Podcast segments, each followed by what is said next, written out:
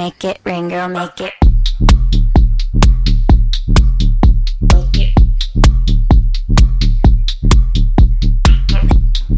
네, 수요일 저녁에는 농구 이야기와 함께합니다. 다양한 농구 이야기를 전하는 주간 농구 시작하겠습니다. 손대범 농구 전문 기자 조현일 해설위원과 함께합니다. 두 분 어서 오십시오. 안녕하세요. 네, 이제는 뭐 별로 그렇게 크게 놀라운 소식은 아닌데요. 어, 유로베스켓 예상 두 분의 예상 아주 크게 벗어났습니다. 아, 그랬나요? 네. 일단은 그때 이제 손대범 기자가 슬로베니아의 우승, 돈치치가 MVP를 탈 것이다 라고 예상을 했었고, 이제 조현일 위원이 독일이 우승한다, 음. 슈레더가 활약을 할 것이다라고 네. 했는데, 어, 산산조각 났습니다 이 예상. 하나 더 있습니다. 아, 그런가요? 이탈리아 이길 거라 그랬는데 음. 졌어요. 네. 그런데 슬로베니아는 네. 8강에서 폴란드에게 졌습니다. 네. 네. 야, 진짜. 폴란드가 51년 만에 4강 진출했는데 거기서 바로 어, 떨어졌고 생각해보면 51년 만에 이 동안 한 번도 없었던 일. 네. 진짜 이런 것이 바로 농구의 묘미, 토너먼트의 묘미다라는 네. 걸알 수 있지 않습니까? 아, 지겹다. 네. 어, MVP도 떨어질 수 있다. 떨어질 네. 수 있다. 51년 만에. 네. 아, 뭐 8강전에서 졌습니다. 뭐 어디한테 졌죠? 어, 폴란드한테 졌습니다. 네, 네. 사실은 어, 예상 외의 결과였는데, 네. 근데 폴란드 경기 보신 분들은 알겠지만 이길만 했습니다. 음. 폴란드가 슬로베니아의 90대 이길만 했으니까 이겼겠죠. 방송을 지금 네, 지금 예. 똑바로 안 하실 겁니까? 뭐, 예. 어, 이변의 주인공이 네. 될 자격이 충분했다. 질만 했는데 네. 이겼으면은 큰 뉴스가 되는 건데 이기만 네. 했으니까 이겼겠죠. 네, 그 네. 폴란드 네. 에이스 포니카 선수가 26득점, 16리바운드를 기록했고요. 반대로 돈치치 선수는 어, 15득점, 11리바운드에 그쳤습니다. 음. 경기 내내 좀 폴란드의 일방적인 기세에 좀 몰리는 모습이었는데 네. 어, 결국에는 슬로베니아가 두개 대회 연속 우승을 노렸지만 8강에서 탈락하는 비운을 맞게 됐습니다. 이변은 이변이었습니다. 그리고 독일도 사실 뭐 전력이 꽤 괜찮았는데 4강에서 떨어졌어요. 그렇습니다. 아, 독일이 자국에서 열렸던 이 유로바스켓이었기 때문에 좀 결승 진출까지 노렸습니다만 아, 아쉽게 예, 스페인에게 졌습니다. 음. 네, 하지만 또 3, 4위 결정전에서는 아, 폴란드를 82대 69로 꺾었는데요. 아, 레이커스와 계약했던 데니스 슈로더가 어마어마한 활약을 펼쳤습니다. 음. 이번 유로 바스켓 내내 정말 무결점의 플레이를 펼쳤는데 3위 결정전에서도 26.6 어시스트를 기록을 했습니다. 그리고 좀 그 첨언을 하자면 손대범 위원께서 우승 후보로 꼽았던 이 슬로베니아, 네. 슬로베니아를 꺾었던 폴란드가 4강전에서 프랑스에게 41점 차로 졌거든요. 어. 네, 그러니까 얼마나 이 슬로베니아 픽이 형편없었는지를 알 수가 있죠. 아, 지금- 이 만화 같은 네. 일이죠. 슬로베니아 아. 꺾기에 모든 걸 다 쏟아부었는데 네. 결국 여기 여기까지였다. 네, 아. 영화 같은 일이었죠. 네. 그러니까 이게 둘 다 본인들이 예상 틀린 건 다 모르고 일단 상, 상대방은 꺾어야겠다. 그렇죠. 내가 손대범 꺾는다. 내가 아. 조현일만큼은 꺾는다. 아, 네. 네, 뭐 이런 3위. 분위기였습니다. 자, 그래서 결국 이번 선수권 대회 우승은 그 슬로베니아도 독일이 아닌 스페인이 가져갔습니다. 네, 역시나 농구 강국인 스페인이 다시 한번 또 유럽 최고의 팀이라는 걸 보여줬는데요. 이 프랑스를 88대 76으로 꺾으면서 2015년 대회 이후 7, 7년 만에 음. 통산 네 번째 우승을 차지했고요. 어, 사실 스페인의 우승 역시 이변이었습니다. 어, 대회 직전까지만 해도 이 스페인 현지에서도 이번 대회는 끝났다, 망쳤다, 뭐 그런 얘기 나왔었는데 예상 외로 역시나 우승의 DNA가 있었던 것인지 음. 이 토너먼트를 치면서 강세를 보였습니다. 어, 뭐 이제 기사를 보면은 파우가솔 형제를 떠올리게 한 대회였다. 뭐 이렇게 나오더라고요. 네, 이 에르난 고메즈 형제가 나란히 네. 스페인 대표팀 유니폼을 입고 이번 유로바스켓 우승을 이끌었습니다. 아, 사실 이 빌리 에르난 고메즈 뉴올리언스 펠리컨스에서 뛰고 있는데 아, 이 선수가 이제 이번 유로바스켓 대회 MVP에 뽑혔고요. 네. 평균 출전 시간이 21분대였는데 평균 17.2점을 넣었습니다. 와. 네, 그리고 아, 영화 허슬의 또 주인공이 됐었던 이 보 크루즈, 네, 이 후안초 에르난 고메즈 선수가 결승에서 소위 뭐 미친 활약을 펼쳤죠. 네, 27득점, 3.7개를 꽂아 넣었습니다. 이 두 명이 이 맹활약을 하면서 결국 스페인이 7년 만에 우승을 달성했는데 사실 그 전까지 스페인의 전성기를 이끌었던 형제는 가솔 형제였죠. 네. 파오 가솔, 마크 가솔이 나란히 은퇴하자마자 또이 에르난 고메즈 형제들이 맹활약하면서 음. 스페인 무적 함대에 네. 유로바스켓 우승 안겼습니다. 그 예전 사진 보면은 가솔 형제가 나란히 이제 포옹하면서 찍은 사진이 있어요. 우승 네. 직후에 이제 에르난 고멘제 형제도 우승하자마자 같이 포옹을 했었는데 이 두 사진이 좀 묘하게 겹치면서 음. 이제 스페인의 황금 세대 바통을 넘겨받는 것이 아니냐 네. 그런 전망도 나오고 있습니다. 성공적인 세대 교체네요. 그 우리가 가끔 이제 농구 뭐 이제 스타들의 소식을 전하면서 그 스타 한 팀으로 인해서 팀이 좌지우지 될 수가 있다 없다라는 이야기가 많이 참 그 설왕설래를 하게 되는데 이번 결과를 보면은 어 스타 하나로 농구가 꼭 결정되어지는 게임이 아니다라는 음. 게또 여실히 드러난 이번 대회가 아니었나 싶어요. 제가 이번 전망을 통해서 말씀드리고 싶었던 네. 부분을 딱 짚어주셨네요. 네. 역시나 네. 네, 제 유럽 농구 특히나 더 그렇죠. 점점 손대본 무용론이 이 프로그램에서 대두되는 거 아닌가. 네. 결승에 오른 프랑스와 스페인의 공통점은 네. 뭐 공격이든 수비든 어느 쪽이든 어쨌든 본인들의 역할을 정확히 알고 있었다는 점이었고요. 음, 어, NBA 스타가 있었지만 그들이 전부만은 아닌 그렇죠. 어, 조직적인 농구를 펼치면서 올라갔고요. 또 그런 덕분에 또 우승을 차지한 것이 아닌가 싶고 반대로 이 그리스 야니스 아테토쿤보의 그리스나 요키치의 세르비아 음. 뭐 돈- 돈치치의 슬로베니아 같은 경우는 지나치게 좀 스타들에 의존했던 음. 면이 좀 아쉬웠던 것이 아닌가 싶습니다. 네. 자, 이제 유로바스켓에 출전했던 선수들도 NBA 시즌 준비에 본격적으로 돌입을 하겠네요. 네, 뭐 루카 돈치치 또 야니스 아레토쿤보 전부 다 8강에서 탈락을 했는데 네. 이제는 아, 곧 트레이닝 캠프가 열립니다. 예, 그래서 이제 바로 미국으로 이제 건너와야 하는 빡빡한 일정이고요. 또 니콜라 요키치 역시 뭐 조별 예선에서 오전 전선을 따냈지만 16강에서 이탈리아에게 졌죠. 네, 하지만 또 요키치 역시도 곧바로 이제 덴버 너게츠 소속으로 이제 새 시즌을 준비해야 됩니다. 아무래도 이제 유로바스켓에 출전한 선수들이 이제 피바 대회를 치렀기 때문에 굉장히 그 단시간에 많은 경기를 뛰었거든요. 그래서 시즌 초반에는 유로바스켓에 출전한 선수들의 출전 시간이 좀 조절되지 않을까 이런 생각도 해봅니다. 네. 자, 지난주에 이제 조현일 위원이 그 독일의 우승을 점쳤을 때 가장 강력한 근거가 됐던 게 사실 슈레더였거든요. 근데 이제 새 팀을 찾았다는 이야기가 들린다는 말을 하셨는데 LA 레이커스하고 계약을 했더라고요. 네, 컴백을 했습니다. 어. 어, 지난 버블 시즌 때 레이커스의 우승을 도왔던 슈로더인데 어, 이번에 다시 한번 르브론 제임스, 앤서니 데이비스 만나게 됐고요. 어, 사실은 1년 전에 FA가 됐을 때는 이보다 더 높은 금액을 받았지만 스스로 걷어찼거든요. 본인이 더 좋은 팀을 갈 거라 믿음이 있었는데 어, 결국엔 돌고 돌아서 음. 어, 계약 기한 1년, 연봉은 최저 연봉으로 다시 레이커스에 돌아오게 되었습니다. 그렇군요.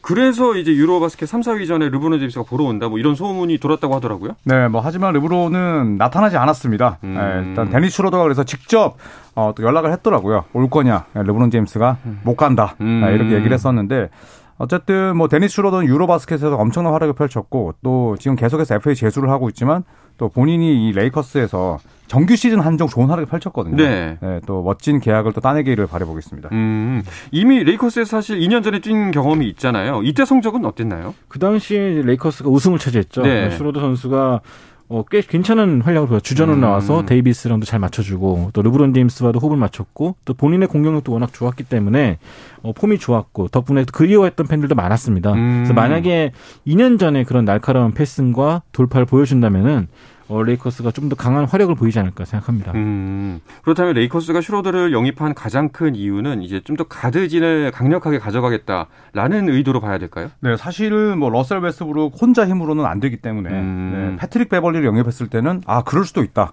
아, 웨스브룩의 트레이드를 염두에 둔 걸 떠나서 아, 베벌리 정도는 충분히 데려올 수 있다라고 생각을 했는데 이 슈로더가 들어오면서 갑자기 또 중첩되는 선수들이 많아졌어요. 네. 그리고 또 오늘 공교롭게도 웨스브룩의 아내가 아, 원하지 않는 곳에서 있을 필요가 있을까라는 뉘앙스의 또 SNS에 올렸거든요. 어, 어. 그래서 이게 과연 웨스브룩의 트레이드를 염두에 둔 것인지는 좀 더 지켜봐야 될 것 같아요. 음, 확실히 웨스트브룩 트레이드가 좀 가능성이 있어 보이는 건가요? 네, 끊임없이 지금 나오고 있죠. 감독은 어떻게든 쓸 것이다라는 말이 나오고 있고 반대로 음. 기자들은 어떻게든 트레이드 되지 않을까 예상하고 있는데 어, 디 애슬레틱이라는 그 미국 전문지에서는 웨스트브룩이 식스맨으로 이동할 수도 있다. 네, 음. 그런 전망을 했거든요.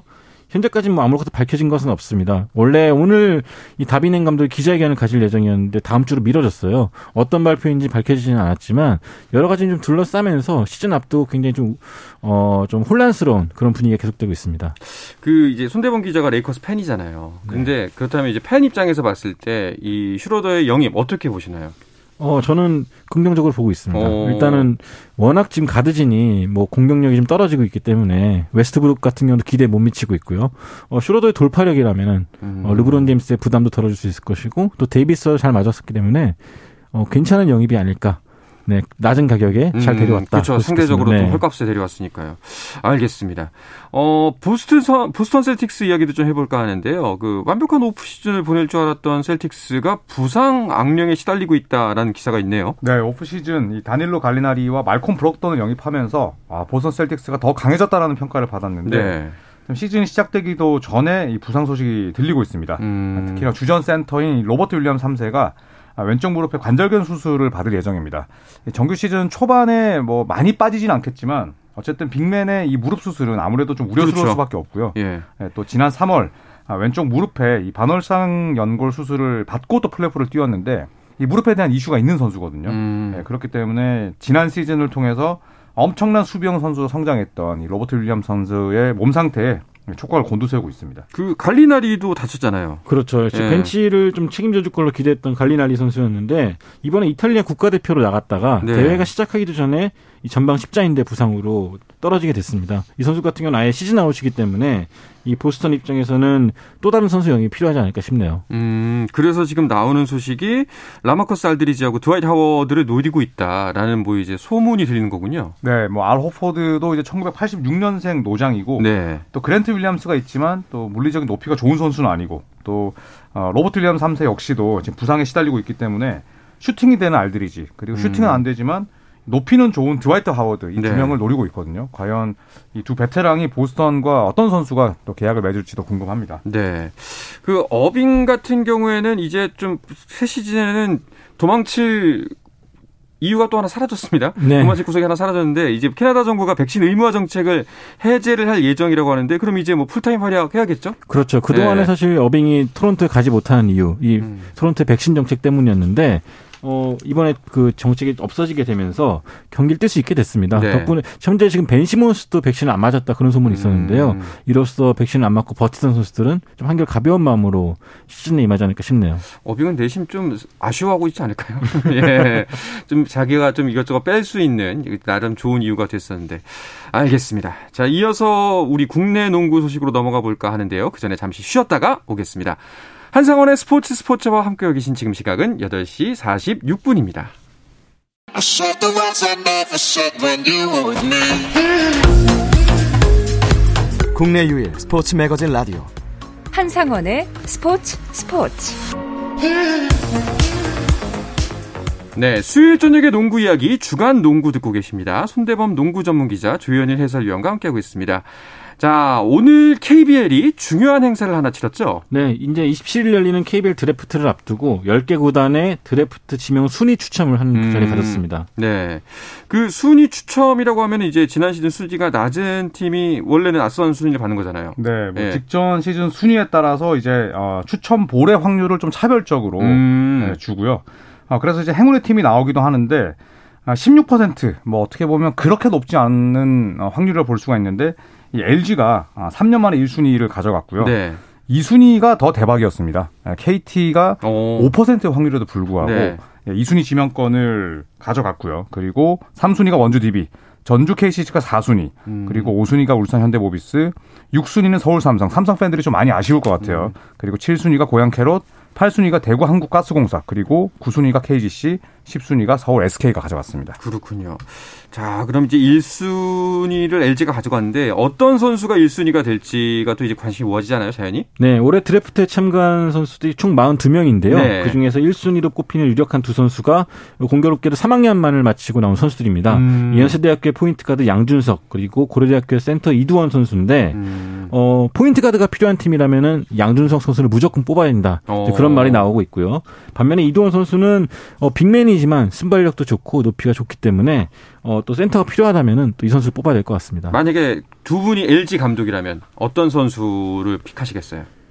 저는 양준석 선수로 음. 가겠습니다. 네. 네. 왜냐하면 이제 김시래 선수가 떠나고 뭐 물론 이재도 선수가 있긴 하지만 또 이재도 선수는 좀 공격적인 성향이 강한 two guard스러운 선수고요. 네. 양준석 선수는 정통 포인트 가드고 또 농구 센스가 워낙 뛰어나고 음. 우리가 뭐 이상민이나 혹은 김태술 선수에게 봤던 그런 센스를 네네. 양준석 선수에게 볼 수 있었거든요. 음. 그래서 저는 음. 양준석 선수로 가겠습니다. 네, 저도 2년 뒤를 바라본다면은 네. 양준석 선수 뽑는 게 또 좋은 선택이 아닐까 생각이 듭니다. 어. 네, 현재 가드가 좀 많다는 평가가 있긴 하지만 어 그래도 이재도 선수 역시 이제 30대고 대부분의 또 벤치 자원들보다는 이 양준석 선수 가진 포텐셜이 더 크기 때문에 저는 이 선수를 뽑아서 키우지 않을까 생각합니다. 왠지 이 두 분이 딱 선택을 하면은 또 귀신같이 또 LG가 또 다른 선수를 뽑을 것 같기도 한단 말이죠. 그럴 가능성이 농후하죠. 네, 이주원 선수가 뽑힐 수도 있다. 근데 아까 말씀하셨는데 그 이 두 선수가 일단 대학교 3학년인 거죠? 네, 그렇죠. 네. early entry죠. 아직 네. 그 졸업을 안 하고 일단 드- 드래프트에 먼저 나온 건데. 맞습니다. 어, 이런 경우가 자주 있었나요? 뭐 최근에 이제 또 early entry가 대세죠. 네. 이- 공교롭게도 2020년 드래프트 1순위, 2021년 1순위도 역시나 early entry였는데 어, 특히 2년 전인 2020년에는 고교 졸업 예정 선수였던 차민석 선수가 1순위였고요. 지난해 같은 경우는 이 양준석 선수 같이 연세대학교 입학했던 이원석 선수가 2학년만을 마치고 나와서 삼성에 지명된 바 있습니다. 네. 자, 올해는 그 10명이나 됩니다. 이 얼리 드래프트가. 네, 예. 맞습니다. 2020년에 이어서 역대 최다 동률 기록이고요. 음. 네, 무려 10명인데 뭐 이두원 김태환 선수 또 어, 1순위 후보인 양준석 선수 그리고 경희대 3학년인 고찬혁 인승찬 선수 한양대 3학년인 전준우 선수 또 성균관대 3학년인 김근현 선수 또 최재우 뭐 김민재 염유성 선수까지 총 10명인데 사실 뭐 NBA에서도 이제 one and done이라고 해서 뭐 고졸 선수가 바로 직행하는 그 규정을 막아놨기 때문에 네. 1년만 뛰고 이제 NBA로 진출하는 경우가 많아졌거든요. 근데 국내 역시도 뭐 1년만 뛰고 가는 경우는 뭐 앞으로도 발생하지 않겠지만 2학년 마치고 혹은 3학년 마치고 이 early entry로 어 KBL 무대를 노크하는 그런 경우가 앞으로 더 많아질 것 같습니다. 음, 저는 사실 근데 이제 예전에 NBA 때도 그랬고 early entry 이제 아, 혹은 이제 고등학교에서 바로 진출하는 경우가 예전에 있었잖아요. 그런 걸 보면서 논란이 막 많이 벌어졌었는데 저는 조금 이해하기가 힘들더라고요. 두 분은 어떻게 생각하세요? 이런 흐름에 대해서? 음, 저는 근데 재능이 있는 선수라면은 음. 어, 더 큰 무대에 빨리 나와서 농구에만 집중하는 게 좋지 않을까. 음. 어차피 지금 같은 경우는 예전과 다르게 굉장히 학업도 중요시되기 때문에 네. 오롯이 농구에만 집중할 수 없는 환경이거든요.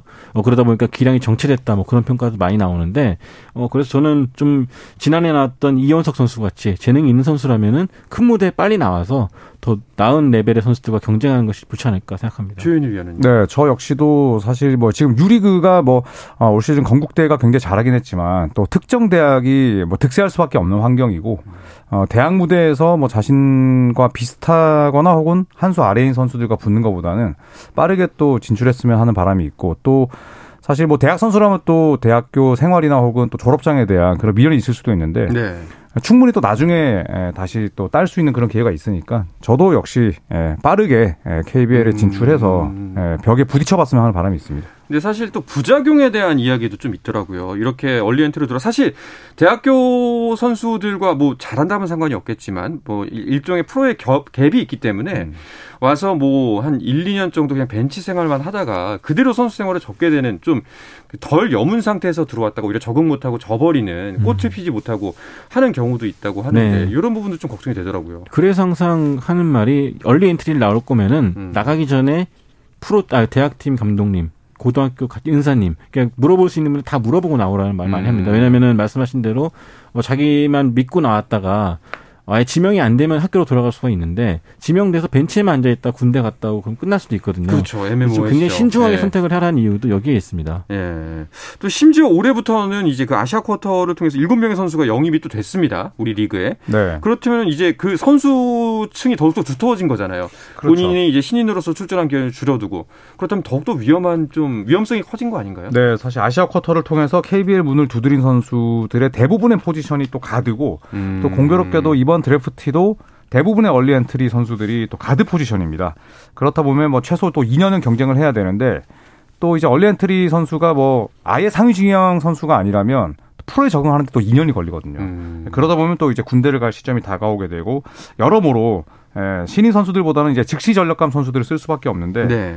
아, 그런 면에서 보면 또 예, 우려스러운 대목은 분명히 있습니다. 음. 자, 사실 뭐 장단이 명확하게 좀 존재를 하는 것 같습니다.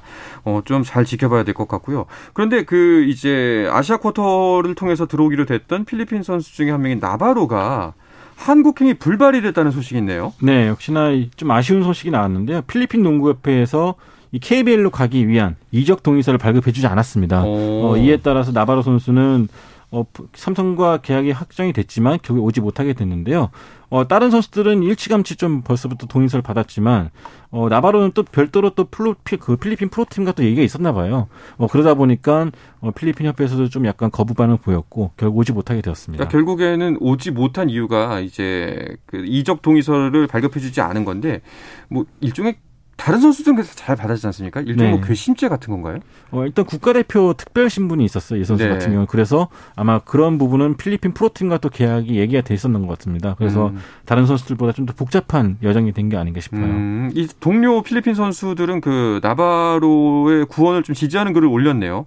네, 뭐 아바렌토스나 또 벨랑겔, 구탕 본 모두 다 이제 본인의 SNS에 어, 나바로를 지지했는데 이걸 보고 어, 참 용기가 있구나. 음. 네, 어떻게 보면 또 협회에 좀 찍힐 수도 있고, 그렇죠. 네, 그리고 또 침묵할 수도 있었는데 어, 이런 걸 보면서 또 예, 동료 의식도 있었고, 예, 그리고 또 프로 의식도 있구나 이런 생각이 들었습니다. 어, 필리핀 농구협회가 그 좀 전향적인 자세를 보여서 좀 변화된 모습으로 나바로의 이적 동의선을 재고할 수 있는 가능성은 없나요? 일단은 삼성은 공식적으로 나바로권에 대해서는 종료됐다라고 아, 보고 있고요. 네. 아마 조만간 또 새로운 선수를 영입해서 발표를 하지 않을까 싶습니다. 음, 알겠습니다. 좀 안타깝네요. 그 WKBL 같은 경우에는 신인 드래프트가 이제 끝이 났죠. 네, 그렇습니다. WKBL 신인 드래프트 1순위는 어, 키아나 스미스, 예, 음. 삼성생명에 입단하게 됐습니다. 아, 현재 세대 교체가 뭐 성공적으로 이루어지고 있는데 여기에 스미스까지 가세한다면 뭐 당장 우승 후보가 될 수 있겠고요. 그리고 전체 드래프트 2순위 지명권을 확보했던 하나원큐는 이 삼천포여고 출신의 박진영 선수, 그리고 3순위 BNK는 춘천여고 출신의 센터 박성진 선수를 선택했는데 뭐 아마도 이 박신자컵을 보신 분들이라면 어, 이번 드래프트에 참가했던 선수 가운데 예, 미리 또 기량을 점검했던 선수들을 음. 또 체크하실 수 있었을 겁니다. 그렇군요. 아, 그런데 그게 너무 그냥 부드럽게 넘어가서 잘 몰랐는데 키아나 스미스가 WKBL 예, 드래프트 1순위였다는 게 이거 이분은 외국인 선수 아닌가요? 어, 일종의 경력직 신인이라고 볼 수 있겠는데. 경력직 신인이요? 네, 일단은 그, 이분, 이 선수 같은 경우는 WNBA 로스앤젤레스 스파크에서 뛰었던 신인 선수입니다. 근데 오. 알고 보면은 이분의, 이 선수의 이제 어머니께서 한국인이셨어요. 음. 어, 최원선 씨라고. 어, 저도 사실 2년 전에 그 미국의 한 대학 스카우터로부터 여대부에 띠- 끝내주는 혼혈 선수가 있다. 네. 그래서 얘기를 듣고 봤는데 바로 키아나 스미스였습니다. 어. 그 당시에 이 루이빌 대학교를 좀 사강으로 이끌면서 어, 좋은 활약을 보였고 일찌감치 WKBL 진출에 대한 또 기대감도 높인 바 있습니다. 음. 야, 그러면은 지금 삼성생명 같은 경우에는 전력이 크게 강화될 것 같다는 느낌인데요. 네, 이 선수가 뭐 신장은 170대지만 탄력도 좋고 또 개인기가 네. 좋기 때문에 이 삼성생명 입장에서는 좀 입체적인 농구를 펼칠 수 있지 않을까 기대하고 있습니다. 자, 좀 재밌어질 것 같습니다. 자, 그리고 드디어 정선민호가 여자 농구 월드컵 첫 경기에 나섭니다. 네, 내일이죠. 이제 22일 네, 음. 중국과 월드컵 1차전을 펼칩니다. 어, 지금 12년 세계 대회 만에 이제 첫 승 도전에 나서는데요. 자, 하지만 중국은 190cm 이상의 장신 선수들이 5명에 달합니다. 어. 네, 반면에 이제 한국은 아, 박지수 선수가 아, 불참하게 되면서 사실 최약체 전력이거든요. 음. 네, 뭐 스코어 보지 말고 그래도 끝까지 예, 최선을 다하면서 중국과 맞섰으면 좋겠습니다. 네. 자, 우리나라 비바 랭킹이 현재 13위고, 뭐, 이제 미국, 벨기에, 중국, 푸에르토리코, 뭐, 함께 이제 A조에 편성이 됐습니다. 그리고 B조는 어떤 팀들이 속해 있죠? 네, 비조는 어, 개최국인 호주를 비롯해서 어, 피바 랭킹 4위인 캐나다, 6위인 프랑스, 그리고 지난 도쿄올림픽에서 결승에 올라갔던 일본, 세르비아, 말리로 구성됐는데 네. 어, 호주가 로렌 잭슨이라는 레전드까지 복귀시키면서 우승에 대한 꿈을 키워가고 있습니다. 네, 뭐 사실 쉽지 않은 상황이긴 하지만 여러분들의 응원이 더욱더 필요한 시점이 아닌가 싶습니다.